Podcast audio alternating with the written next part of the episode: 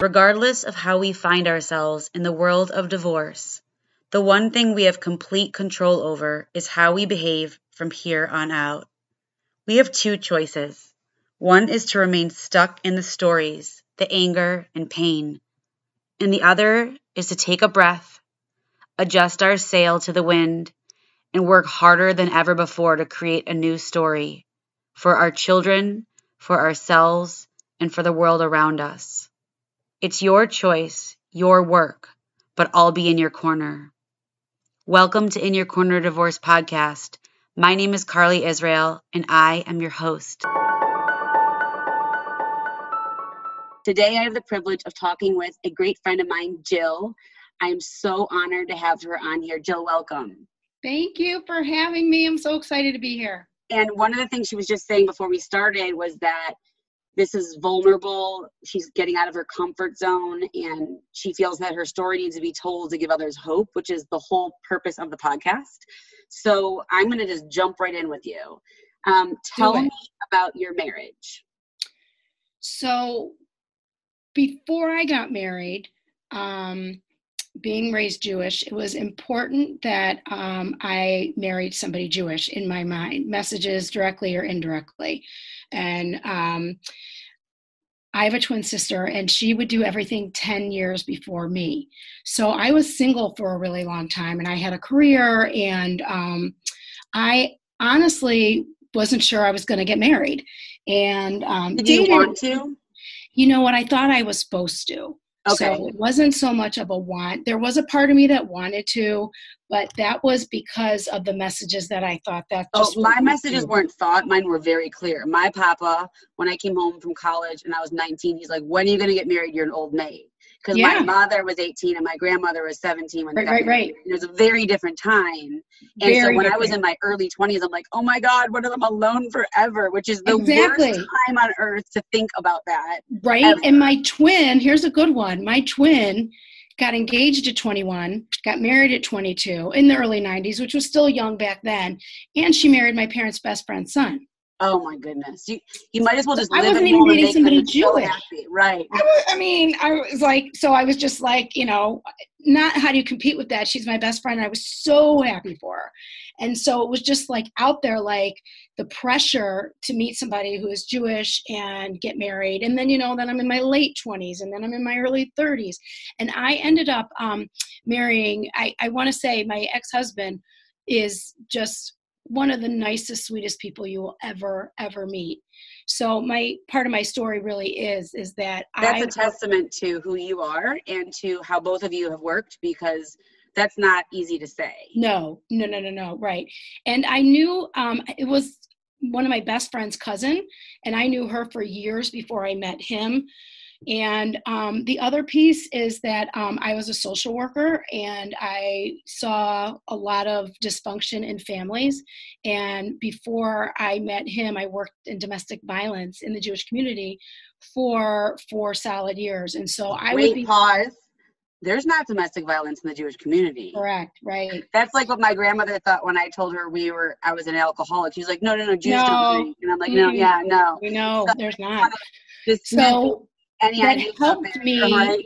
right so you already have this checklist right yes. of like they have to be jewish and blah blah blah blah and et cetera et cetera so i'm looking at the clinical piece of you know their pathology and looking at who would make a good husband and do this do this do this and who would be a great dad um so i go into it with this different kind of checklist and then I find this person and he's wonderful and i think i know a lot about his family because there's a whole family dynamic as well let's not forget that and we both come from very dynamic um, strong families close knit um, in a in a good way solid uh, but you bring that together and um, it can get complicated if you let it.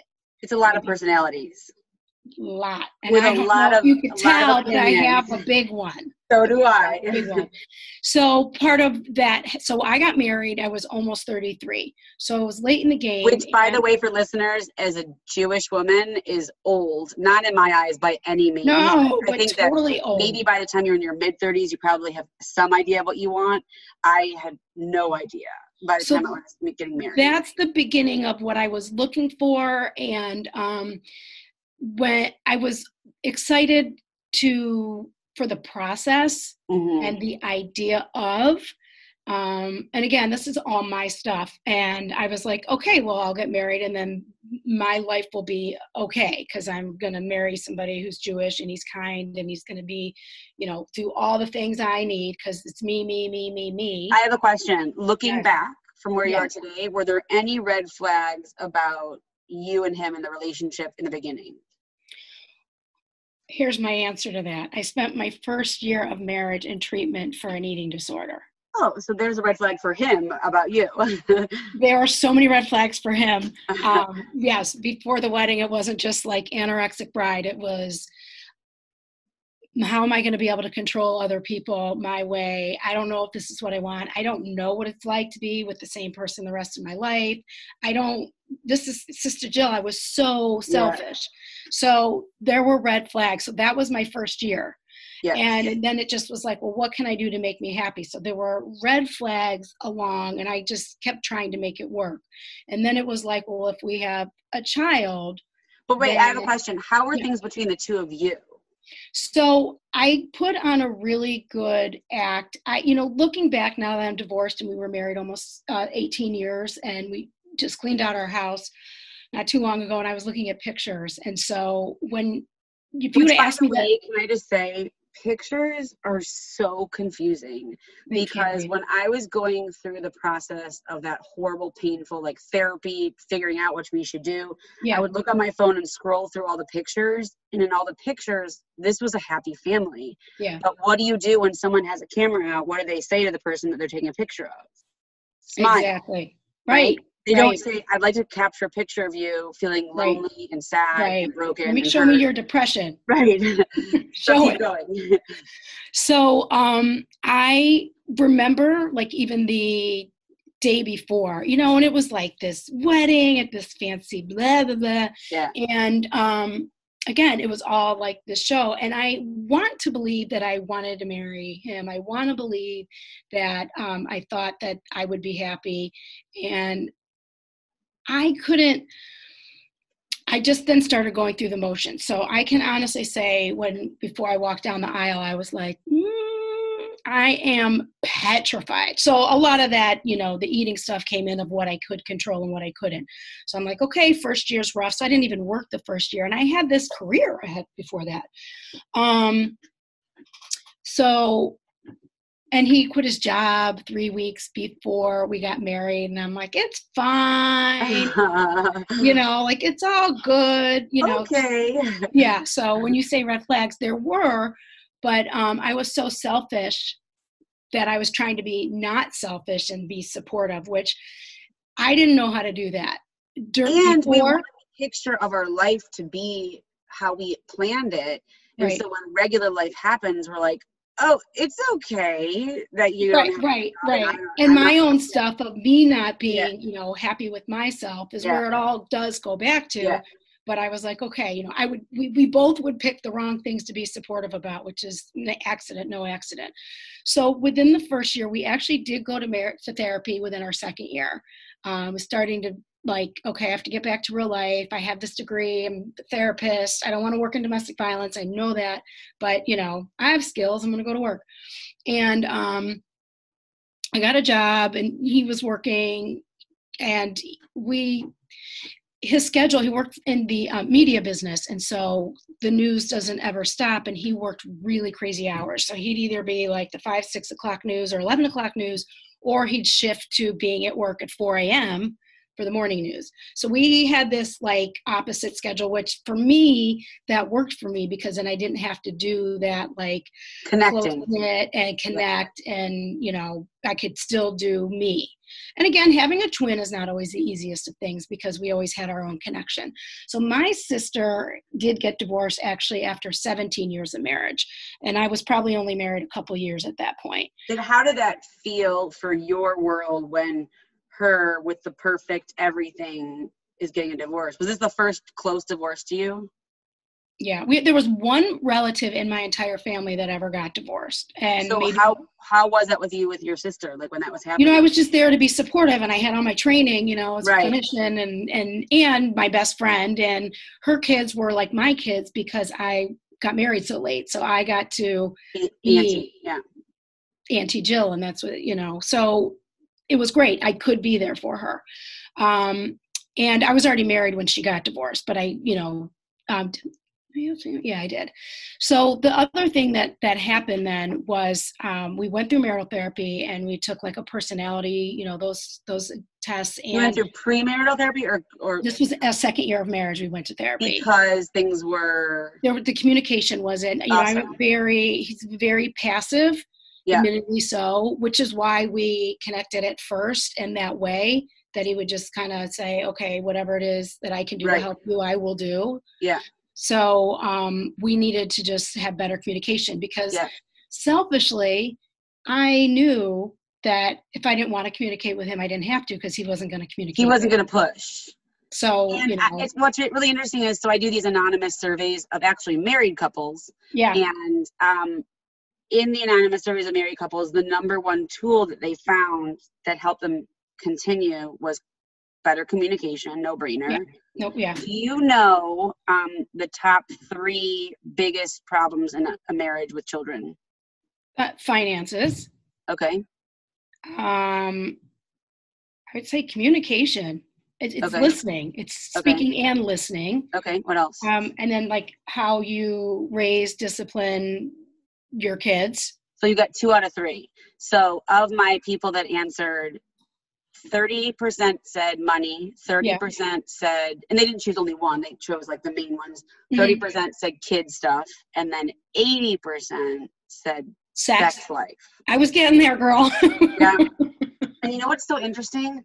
So, us people who have been through the divorce, who are willing to talk about it, yeah. know that's one of the things. Yeah. But the people, I mean, society does not talk about it. No. When you're planning right. your wedding, no one's sitting down with you and saying, Are you sexually compatible? Totally. And I knew that from being working in domestic violence because one of the abuse, you know, the different types of abuse was sexual. So I had heard the horror stories and, you know, was like, yeah, people don't talk about that compatibility. I, um, by the way, I have three boys, you know, and they're young. They're 14, 13 and 11 and i talk to them about all of that and i tell them like you need to make sure when you get with your partner when you're ready to have that commitment that you guys are on the same page in the intimate physical area because not judgment on either side but it's a really big problem in marriages. You want to find someone that you're compatible with just like you if you were an adventure seeker and you like netflix it's not going to fit right. If right. one of you is so different in that area than the other that's something to talk about oh for sure. and that was probably the biggest the biggest not so much the sex thing just the, the over, intimacy. the overall incompatibility. The like one of the first things right. my therapist is like where's the compatibility? I was like oh that a thing? Right. Knowing all this right um, because then it, it leads antiquing and we liked the same TV shows. Right. And now, not, I mean, I'm to give a Carly Israel quote right now Go that I hold near and dear to my heart that uh, I might quote it wrong. So let me just say that the next person I'm with is going to touch my soul before, before they touch they your touch body. Me. Yes. So what you what Jill's referring to, listeners, is something in our recovery program. I'm 21 years sober that I've made for myself for what I want in my future sex life, and my current sex life, not just physical, just like intimate, whoever I'm going to be with. I'm not going to allow them to touch my body until they've touched my soul, which means I have to let them in. I have to trust them. I have to give to them parts of me that I don't normally want to give to anybody my heart, my mind. And, and if I would have gone based on that, I would have been a virgin because I didn't let anybody touch my soul. Girl, amen. I would have been like, I'm going to wear white because I will not let you in. Right. I mean, walls. I think I had a therapist once tell me that I had um, Fort Knox around my heart. it's true. I had an ice, and whenever I would start crying when I started working through the process, um, I was told that that was the ice melting around my heart. Because for me, my survival skills growing up were keep your outsides looking good, don't let anyone talk to you about your insides, and don't trust anyone. And that messed up my relationships. So, for listeners who have children that are going through a divorce, that are thinking about mostly all the drama and everything of the legal process of divorce and what you want, what they want, what I want you to hear from all of us is that that causes emotional harm to your children. And then the, the, emotional harm to your children ends up being children who grow up into adults who don't know how to have successful relationships because they see their only role models behaving a certain way and focusing their emphasis on money or success or things or what she did or what he did rather mm-hmm. than like what matters in our hearts. Right. Right. And that creates a society of people who don't care about each other. Right. So, um, you're in marriage counseling. Went through the marriage counseling, and we, you know, figured out a better version of communication, but it still wasn't great. And I was like, well, let's try have a baby because that will right because babies fix things. Yeah. and I was one of those people that like nothing things didn't come easy for me. Of course. Medically or whatever. Like I was the kid who had chicken pox twice. Well, I, t- I just, just got shingles twice. Like things that medically they're like, that's not going to happen. Right. You're special. Yeah. Well, I'm not all that special, but it no, just was random stuff of like really. So getting pregnant was not easy. Uh-huh. So we went through some really, really difficult things together, which even though the compatibility part of being together was very, you know, like you would look at he might like superheroes and i'm like what's a superhero? Yeah. And like i don't think i want to watch that marvel movie yeah. again. Selfish selfish selfish. Yeah. so we though did bond going through um, we had to do in vitro to have my daughter and um, this is painful but it's very important because i think a lot of couples go through this.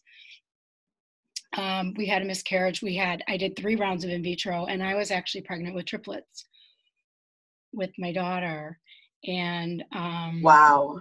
mm-hmm. and at the end of the first trimester i there were three fetuses and one heartbeat. Wow. But there had been three heartbeats. And so my pregnancy was a roller coaster. It just always was. It just always was stuff that was out of my control. And i'm just, so glad you're speaking to that. Um they that was not my experience but i know that women and their husbands or yeah. their spouses who go through this, it is a that's a make or break. pressure. I mean, it's a make or break. So, like, picture the structure of a house, and then on top of that house, you place the heaviest possible weights bearing down concrete. And the heaviest possible weights for you guys was infertility. For me, was having a child with like life and death medical mm-hmm. issues. And the issues don't cause it. The f- infertility doesn't cause it. The medical issues don't cause it. But the structures that are holding it up if they're not strong to begin with the cracks that were there become chasms. Yeah. And i like everything was making me stronger. And then i would have some serious medical thing complications and i didn't know that this child in me was going to be okay until she was born of course and you know they can reassure you but you don't i mean i guess nobody especially knows. with your experience right and it, you know so um i was so and i am so grateful that i have a healthy healthy girl who's now mm-hmm. 14 mm-hmm. but um you know that wasn't easy but we the irony is we had that foundation. I had this inner strength from this hard stuff that i would go through. I've had five near death experiences in my life like legit near death coding seeing light and i'm like well i'm back for a reason. I'm here for a reason so i can do that. Yeah. Um and then he was such a great caretaker so he yeah. showed up for you medically, like when you were going through that? Medically, but did not emotionally process the, um, yeah, everybody deals with it differently. Let me say that.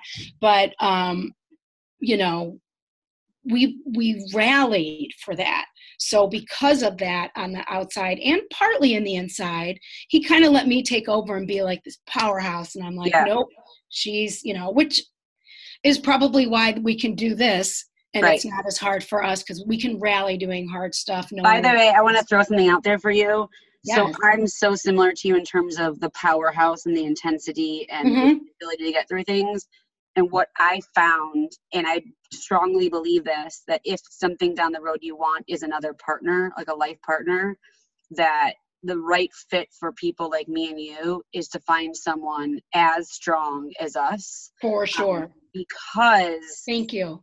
We need someone who is able to like go up against us. Like, because we're a lot to handle. Like, so my husband, Jonathan, he is hardcore and we when we fight which is a lot i always talk about that because i want people to know that fighting is not a bad thing we use our voices a lot um, mm-hmm. we don't do it in a, a painful hurtful way but he's the first man in my entire life that has been willing to stand up against me and to call me out mm-hmm. and to but he also is weak in areas that i am strong and he's yeah. strong in areas that i'm weak. And it is so refreshing to allow myself to have someone have my back. Yeah. And and you know and it's and, possible. and i you know i i truly truly believe that.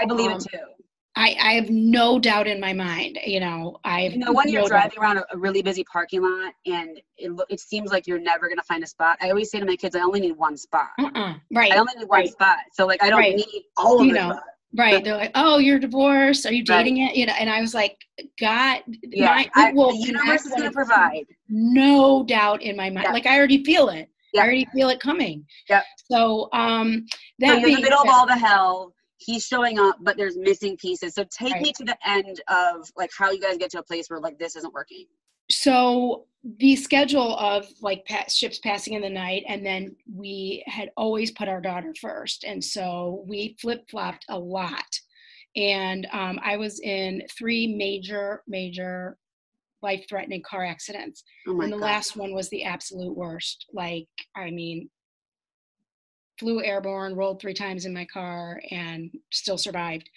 So um, imagine getting those calls. And he works in the media so he'd be like listening to the scanner and being like please tell me that's not my wife.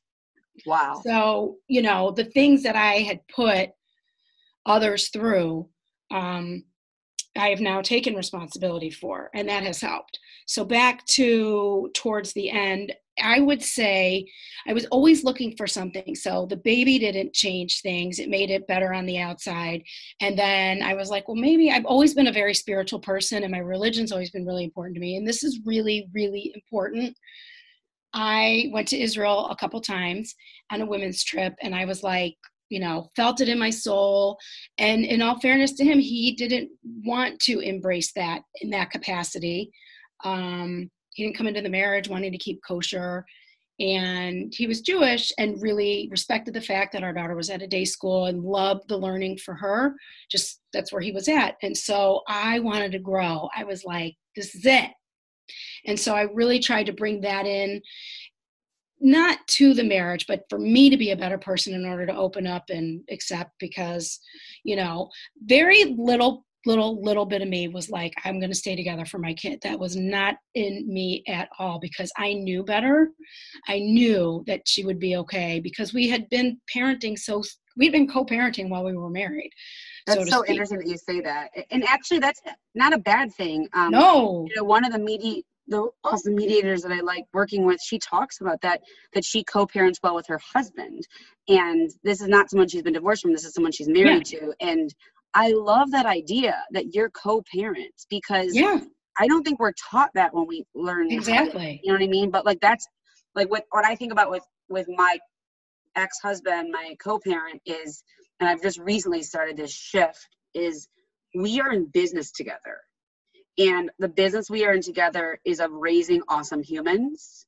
And hmm. he is my business partner. And our product is going to be awesome humans and what we just define as awesome humans is very very close like we very much feel the same way about what that looks like And if I focus on that with him rather than why are you doing this or why did you say it yep. like that? Yep. But it took me getting through the work and doing the work yep. to get to a place where the feelings were not running the show. Exactly, exactly. And you have to remove your ego. Right.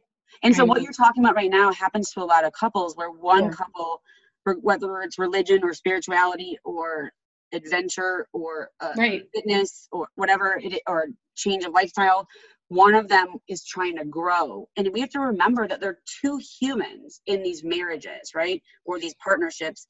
And when one of us grows, it throws the balance off. And so the other person doesn't have to do the same thing, but they need to adapt together because you're not the same people that you're going to marry and be forever. You're two humans growing. And what I heard um, on a podcast before that our job is with our partners is to be like in a spiritual relationship with them and that our our real goal is that we're pushing each other spiritually to grow yeah, and the right. very same thing happened with me to be healthy I, yeah I, I started seeking out like i want to find out like what a partnership's really supposed to look like and i started seeking out experts to help me. And i would say to my then husband like i want to do this with you. I want to grow with you. And he's like i am fine. And it really was lonely. Yeah. And i remember having tears rolling down my face saying to one of the teachers i'm afraid that i if i do this work that i'm going to lose my marriage. And the teacher said to me if you have to choose between getting closer to who you are and your higher power or yep. losing your marriage if he won't come with you then you have to keep going. Yep. Right. And um so that's why it's hard to say like when did i realize like inevitably like i knew. So i started to grow more spiritually. Um, and then what started to happen is because the growth wasn't there mutually um, i really started to outside of my marriage, I started getting really successful at work and I got to go to events. I got to do all this stuff on the outside and like um you know, but I had a husband, I had a kid and I got I was free to be. So it was there wasn't a partnership and because of his schedule, we really didn't have many couples that we would just go out with on the weekends for over half our marriage he worked weekends and so you know we just like and again like i use that as an excuse to work for me because then i didn't have to do that other stuff.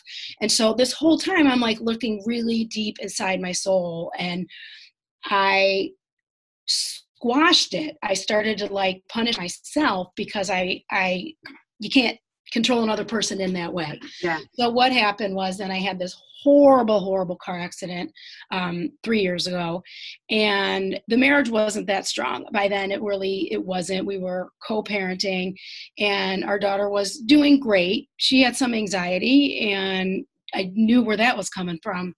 So I needed to go get a lot of help, and that was like I made this choice, like you said, if I need to, you know, I need to go find out who I am, go go find my soul. And you know i had the checklist for the stuff that would make a good husband and a child and a, and a dad but i didn't have the checklist of like what about connecting to my soul? What about growing together? You know and sex was really it was it was good. It wasn't that we had problems. It was there was like a lack of or not an initiative of. And so you know i it wasn't resentment, but I was like, well, if you want this, you're going to have to do this. Like, if I wanted a certain type of relationship like that, then this is what I needed to do. And totally not even in his conscious being right. whatsoever. And I was like, you know, okay. Um, so, and I'm a lot. I am a lot. So it was good that I could be outside in the world trying to help save the world and sometimes i did and sometimes i didn't. But you know they say when you do all this volunteer work and you do this all this stuff outside of your home like what's also going on in your home? That's where you should be. It's great mm-hmm. you do all those hours outside on this board and that board but what are you doing at home? So what happened is i had to go away and get some help and really work on um, i had a lot of trauma I had a lot of trauma. I had a lot of work I had to do in my trauma. And I went away. I went to go out of state and I got help. And um, when I was away, I really started to see like there's something inside of me that needs to just come out and grow. And so I started to do the work on myself. And doing that, um, I came back and we went to marital therapy right away. And um, the compatibility just, I mean, the, the therapist Did was. Do you want to stay? I think, in a sense, he would have. Just because it was easier? It was easier. It takes a lot of work. Not because, like, right? you were his person, yeah. but like, that's going to be a big deal like right and i didn't always put him first but he was putting right. me first so right. he, he could work that so take um, me up to the place where you guys make the decision to get a divorce. So we're in the therapist's office, and she's um, basically like, "You two just bring out the worst in each other." we worked on, a, and it wasn't like the fighting, fighting. It was working on like communicating, like pull. You know what it's like to pull out anything, yes. like blood out of a stone. Yes. And banging your head up against a yes. brick wall, you know. And um, but sometimes people are not capable, and I had well, to learn that. Are. And and that's, I mean, one of the biggest things I've learned from my marriage and from relationships is that you have to love as is. Yeah. And if you don't love them as is, Sarah always says, either love them as is or you need to leave. Because yep. it's not fair to make somebody who is one way be a different way. 100%. And so, you know, the gift is now we get to not do that to anybody else. And, you know, so we how got, was your divorce process? Amazing. Really? I, I, don't know if Tell anybody. how you told your daughter. Okay, so we ended up um, because she was in school. We ended up living together for over a year, basically as roommates, knowing we were getting divorced, and she knew we were getting divorced. So, how did you guys tell her? We told her at um, a year before we got divorced, because um, we needed to stay in the house financially and it was best for her plus i had been away for several yeah. months so we were trying to just bring this back normalcy, together yeah. she got help i got help he got help and he and also part of marital was working with her um, so we told her and you know i've heard you say this too it, it was one of the hardest things like seeing her face and she's an only child she yeah. siblings she has 12 cousins that are great but she's going through this and she has such a close relationship he's an amazing dad with both of us like i knew she was going to be okay. I knew yeah. it was going to be hard but she also has the supports of the family. Yeah. One of the things that was really hard was the family stuff in the marriage like just the dynamics of both yes. families like we do it this way you do it that way that's right i always felt like i was in bed with my mother-in-law and I did not want to be in bed with my mother in law. Like, I like fun things in bed, and that's not something I think. I was gonna say, no, thank you. And I'm a mother so, of three boys, and I have to tell you, I'm very aware of that. And, and yeah. God willing, one day when they bring home, whether it's a man or a woman, I'm going to say to that person, I will never get in between your stuff. I am not first in my son's life. You will be. Yeah. And yeah please tell me if you feel like I'm getting in your way because I do not want to do that. No, you don't want to be that person. And yeah. and that's hard, especially from what the, the person I used to be and controlling and whatever. Yes. So we tell her and she's very upset, but the but we're living together. We're like, not a lot's gonna change. We just want you to know.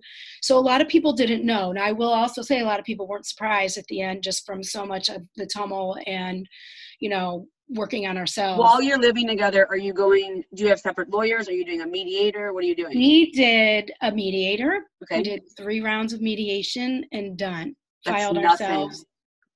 That's nothing. I'm telling you, amazing. You're Filed so ourselves. And it was really Were helpful. there any things you disagreed about? Uh, and we were still living together. Um, yeah. You know, both of us came to this place um, where I knew deep in my soul. So I don't know if I was trying to be a good example and he followed. You know, like there was only so much money and whatever, and I wasn't working. I'm on disability because of right. that accident. Yeah. So, and I look at things because my life was saved so many times. At like, what's really important? So we could sit there in mediation and be like, if that's going to be important. I mean, we sat there and like divided up the furniture. I, it, that stuff's so not important. It sounds like you both came to the place of seeing the truth and you both made good like you guys had a north star divorce you have a north star divorce so when yeah and i didn't know it was called that but yeah. we definitely definitely did and we you know we learned to communicate before and the mediator was amazing he was a he used to be a magistrate in divorce court so he could say listen you could go down this road and this is what's going to happen and it was not like painless right. but you know when you look at it and it's the north star looking at whatever was best for our daughter that's what we did. What and have so, been your big stumbling blocks along the path of divorce and single parenting and co-parenting? Has there been anything that i mean you can't have perfect. It, it's not perfect but what is helpful is our families are totally on board so like nobody judged you and your families? No they were like okay you know and the part of that was because we were acting appropriately you know and your sister paved the way yeah. Yeah. And um, they want me to be happy. They want him to be happy. And you know we were married for so long that my nieces and nephews and his nieces and nephews were ours anyway. So you know we feel like we're like this example that we can show people that it can be done. And again it's not easy. Like sometimes i have to you know keep people in check because they'll make their judgments. I'm like this is not if you want to go tit for tat yeah. don't do that because nobody's there's no scorecard. Like what's best for her so what did, did you guys put anything in your document um, that set it up? For example, like you make sure that you're together for holidays or birthdays yeah. or tell me what you did that to, to ensure so it's your daughter. written out. Yeah, tell but, me. Um, there's certain holidays that like like July 4th, for example, they do a big thing and I don't really care. care. about that yeah. So I'm like, you can have her every July, and she right. wants to be with her cousins. Right. So we, she's the North Star. Like our parenting holidays yes. are around, you know. But since we're both Jewish and we do certain holidays, we were able to kind of switch. Like if there's two nights of a holiday, we do yeah, night, Reverend, yeah. first night, second night. Um, and, and do you do anything together? So Hanukkah, we do. Um, I still will go to his family. Um, you know, That's my so nice my nieces and nephews were leaving for college last week and he stopped by to say goodbye to them he still talks texts to some of the older ones so are you still considered their aunt I, they call me Aunt Jill, and they still That's call him so Uncle nice. Mark. So I hope so. Um, and Sammy, my daughter's really close with the ones around her age, which more so on his side of the family. So I get to see them. But you know, it's nice. And my parents will take her. So his schedule still is really nutty. So when you ask about the schedule, if he has to work, it's not like, well, I'll take her this week since you have to work, but then you take her. Why? Right. I get to be with her. Right, right. I mean, and you're flexible. Totally. I think being flexible is one of the most important things you possibly can do as a co-parent, it's only going to screw your it's for them and yeah, exact and yourself and the and your. So, um, have either of you had a new relationship while you're divorced? No, we were both advised not to. Um, and you know, I don't know if he. I don't think he is. We ju- our divorce, our dissolution of marriage was just official, just because of COVID. Everything took forever. We did it virtually you go wow. to court virtually. And um, that was just this past may. And because of covid um, i'm one of those people that i am like i say thank god baruch hashem i am so grateful. I am yeah. not happy at all that people are dying and are sick or whatever. But that's another thing if you look at it a certain way you know we got to move in with my parents and be there for them and they're there for us and we needed to make that decision because he was still going into work. We needed to make a decision where are we going to like put our roots right now so we keep everybody safe? So we moved into my parents um, the end of march middle of march and then you know we ended up selling like miracles happen if you just do the work. And then other people then i think off of us you know again I, I don't want us to be like it's awesome but there's a way to do it where you can find some inner peace. Can you tell me so the listeners don't think that you're like a fairy godmother give me an example of something you struggle with. I still struggle with some of his passivity. Mm-hmm. um, so i'd have to look at it a certain way um, like when I, you're trying to make a decision about something? And it just takes, you know, a while to get there. We sold a house together. Right. We sold a house together. Yeah. Divorced. I, lady, I lived we in the and we did not have an amicable divorce legally, and ours was seven months in the house we built together. Yeah, I think showing the little kids throwing everything in the car, trying to make everybody clean, having multiple bedrooms. I mean, it was insane. Yeah, yeah. I get it. So I will say we had separate bedrooms as soon as we um, made the decision. Yeah, and told our daughter because that was part of telling her is like I wanted we wanted to it's know. Also confusing to them. Right. So, but we were like, here's the truth. What are you going to say to the truth at her level? Right. And that's another thing. They don't need to know everything, but you know, and again, it's not perfect. I'm a very controlling person, so I if there could be a gold medal in like telling people what to do and picking on them, that be me. And do I have anything in your document about what happens when a significant other comes in the picture? Um, I I'm trying to think. Um, like how you're going to introduce them, or is that or is it we don't have it written out. Oh you just have a good communication that you guys we have a good communication we don't have it written out and he's you know it's like it's last on my list and you know he also had to move and right. like all that stuff and covid took priority right now. So it's going to be really interesting to see. Like for me i'm like grateful to be able to like date somebody because of covid right. get to know them on the inside. Right. And i Without want him to be happy body. Right. Like, I want him to be happy. Now, I'm sure I'll be judgmental of the person, but I do trust he's a very like be able to love unconditionally. Yeah. So I I think the most important thing for um, me to share with you out yes. of this experience and for any listeners, if they if your significant if your co-parent is about to have a significant other come into your children's life, is the importance of letting that person know, which I do with my husband, that the the guidelines we set up for our children in order for them to have a North Star divorce are sacred and cannot be touched. Yeah. And um, if the person that either parent ends up bringing into their lives isn't on board with that, it can cause a lot of problems because the way that we're doing this, the way that you're doing this, the way that I'm doing this, is not the norm. Yeah. And having togetherness and holidays and showing up and being there is not how America typically does divorce. Right. And not so, talking badly about them or right, their family. Oh my God. So with me, with Jonathan, he and I from the beginning were like, no, listen, our kids come first on both sides. And you go have dinner with your kids' mom for their birthday and you do this. I, I mean, when COVID was happening and we were worried about money, I said, why don't you go move in back with her? And he's like, are you crazy? Um, but like, I'm saying that I want what's best for the kids yep. on ev- in everyone's kids. Absolutely. But you have to make sure that your co-parents on board with that because yeah. that can change the dynamic so much. And I just interviewed an awesome woman who's also a co-parenting coach yesterday, and she told me that she considers her ex-husband's new wife part of her co-parenting family. Like it's great. She's like, she is helping raise my children. And I'm yeah. like, that's amazing. You know, and I think too, because you know, my daughter's 14.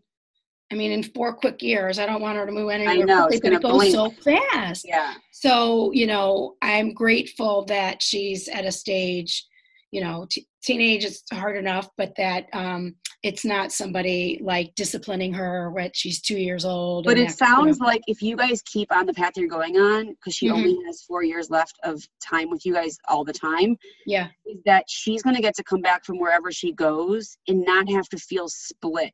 Yep. And not have to be like, I have to go here and then I have to leave and go to dessert here. That you guys are going to work together so she yep. doesn't have to feel the unneeded, you know, it doesn't have to happen for her. Right. And we, um, you know, like his new apartment, we'll go over there and, um, but with really good boundaries. And I'm like, I feel totally comfortable over there. And he feels comfortable walking into my parents' house. I mean, we've been in each other's lives 20 years. Right. And if anything, if the, the North Star piece is like, let's be a good example to show her yeah. that this is, can be done. Right. You know. So last question for you, because yes. me and you could talk forever. We could what advice do you have for any men or women who are standing at the precipice of this massive decision, who've done the work and are like, we know we need to get a divorce? What advice do you have for them?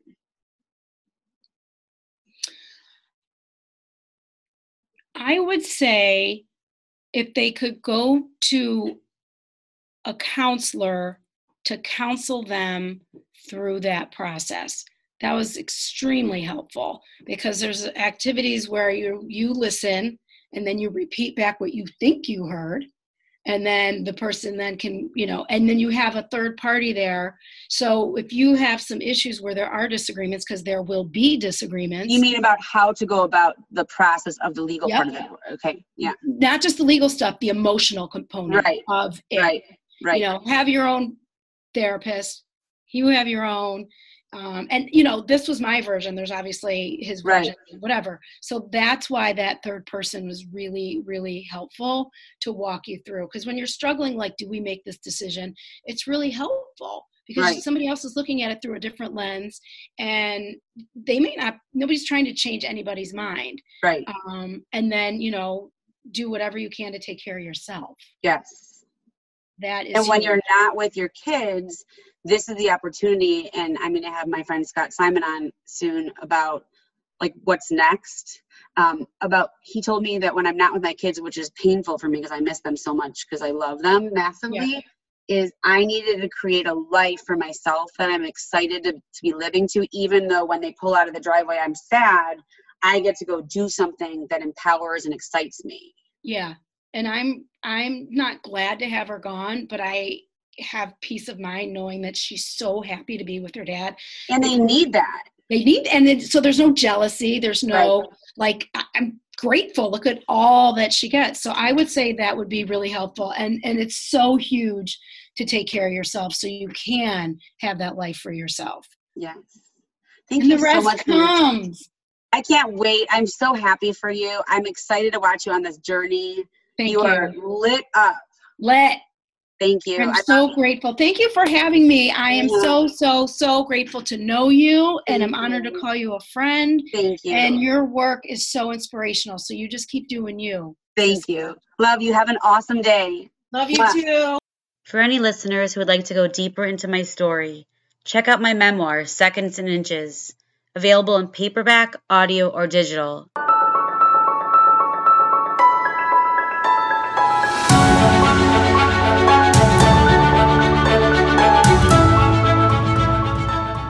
Regardless of how we find ourselves in the world of divorce, the one thing we have complete control over is how we behave from here on out. We have two choices. One is to remain stuck in the stories, the anger, and pain. And the other is to take a breath, adjust our sail to the wind, and work harder than ever before to create a new story for our children, for ourselves, and for the world around us. It's your choice, your work, but I'll be in your corner. Welcome to In Your Corner Divorce podcast. My name is Carly Israel, and I am your host. On Amazon, Barnes & Noble, iTunes, and IndieBound. Remember, we get to write this next chapter for our kids, for ourselves, and for the world around us. Have a great day.